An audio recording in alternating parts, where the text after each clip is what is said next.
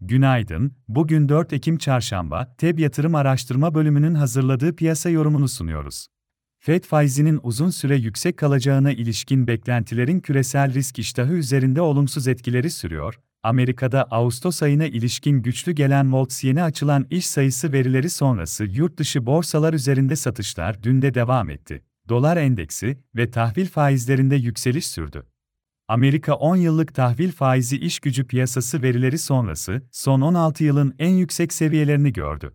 Yurt dışı borsalar bu sabahta satıcılı tarafta hareket ediyor, FED'e yönelik şahin beklentiler, dolar endeksi ve tahvil faizlerindeki yükseliş borsa endekslerini olumsuz etkiliyor, Amerika endekslerinde güne başlarken vadeli tarafta satışlar etkili, Çin'de resmi tatil devam ediyor, Asya tarafında diğer borsalar düşüşte açıldı.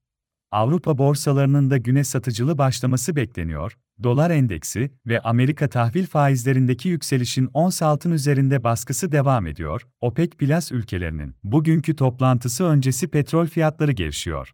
Amerika'da bugün cuma günkü tarım dışı istihdam rakamları öncesinde ADP özel sektör istihdamı açıklanacak. Ayrıca Amerika'da bugün ISM hizmet sektörü PMI endeksi, fabrika siparişleri verileri bulunuyor. Avrupa tarafında hizmet sektörü PMI, üfe ve perakende satışlar verileri gelecek.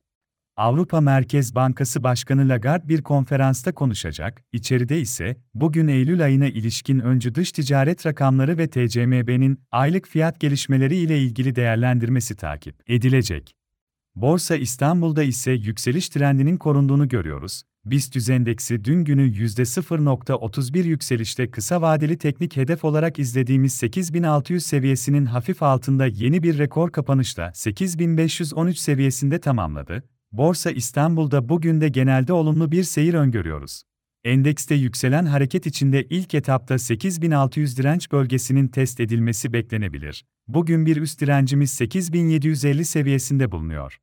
Günlük bazda destek olarak 8460 ve 8350 seviyeleri önemli olacak.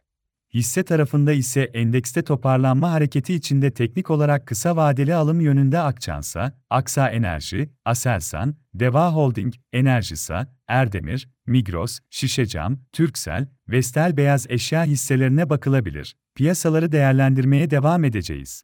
FEB yatırım olarak herkese iyi bir gün dileriz.